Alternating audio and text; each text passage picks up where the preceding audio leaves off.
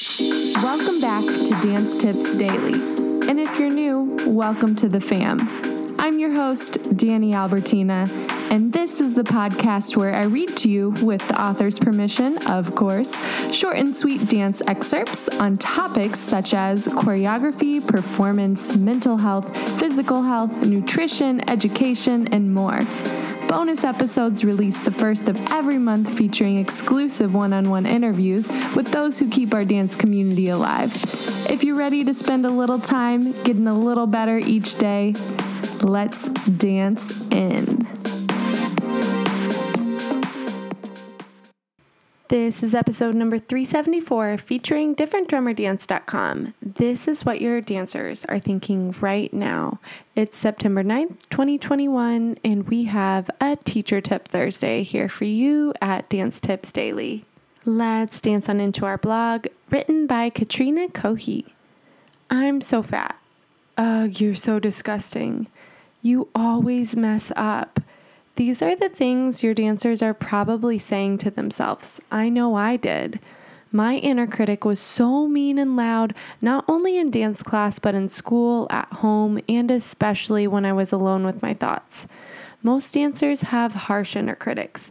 If I had to guess, I'd say you probably have one too. The negative inner voice tends to develop quickly and at an early age for many dancers and athletes, your students included. Despite some awareness and effort to change, the dance industry continues to be rife with damaging and unhealthy practices, traditions, and habits, especially around body image. So, how do we help? How do we spare our students the pain so many of us endured around body image and self criticism? The answer is a complex one, and this is a big topic, often a sensitive and triggering one that can feel overwhelming. It can be hard to know where and how to start. Your priority is teaching dance and creating dancers who are healthy, happy, resilient, and confident. My passion is giving you the tools to do just that.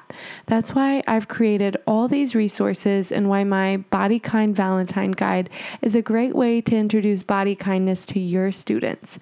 This guide includes a done for you plan that covers five days of body kindness activities, exercises, games for all age groups like muscle testing, choreography card prompts, affirmation Valentine cards, mindset worksheets.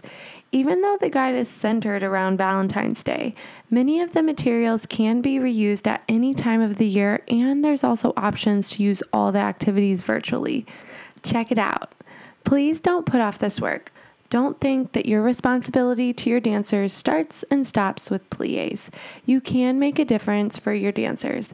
Together, we can raise a new generation of dancers that don't hate and abuse their bodies and minds, but one that is healthy, happy, and confident. But we do have to start, and we should do it sooner rather than later. Check out the Body Kind Valentine Guide here and drop any questions or further resources you've used and liked in the comments below. Thanks so much to Katrena Cohea for giving us permission to share her insightful blog with y'all today. If you'd like to learn more about her or get that guide she was mentioning within her blog, make sure you check out our show notes as the hyperlink is right there. Depending on what age range you teach, your dancers might be strongly suffering with confidence, or maybe they're just oblivious as their kids having fun within their classes. No matter what age range we are, I truly believe that it's never too late or never too early to start instilling positive affirmations and confidence within classes. Now, don't get me wrong, I am motivated by a teacher telling me my weak areas. However, those ice cream sandwiches of compliment area of growth, then compliment, also seem to help not only me, but my students. I know I certainly resonate with what Katrena mentioned about dancers being tough critics on themselves. And maybe you do too, whether it's performing or teaching or choreographing. I truly believe that the kinder we can be to ourselves, the kinder we are to those around us. So, for today's challenge, I challenge you to take a look at your own dance environment or family and question if you are cultivating a space of healthy, happy, resilient, and confident people. You don't always have to be the leader, the teacher, the choreographer to do this. Sometimes just giving a kind ear or a generous word can help those around you. That being said, that's your short and sweet tip for the day. I hope you enjoyed, and as always, happy dancing. Thanks for listening today, and tune in tomorrow for more short and sweet tips. Happy dancing.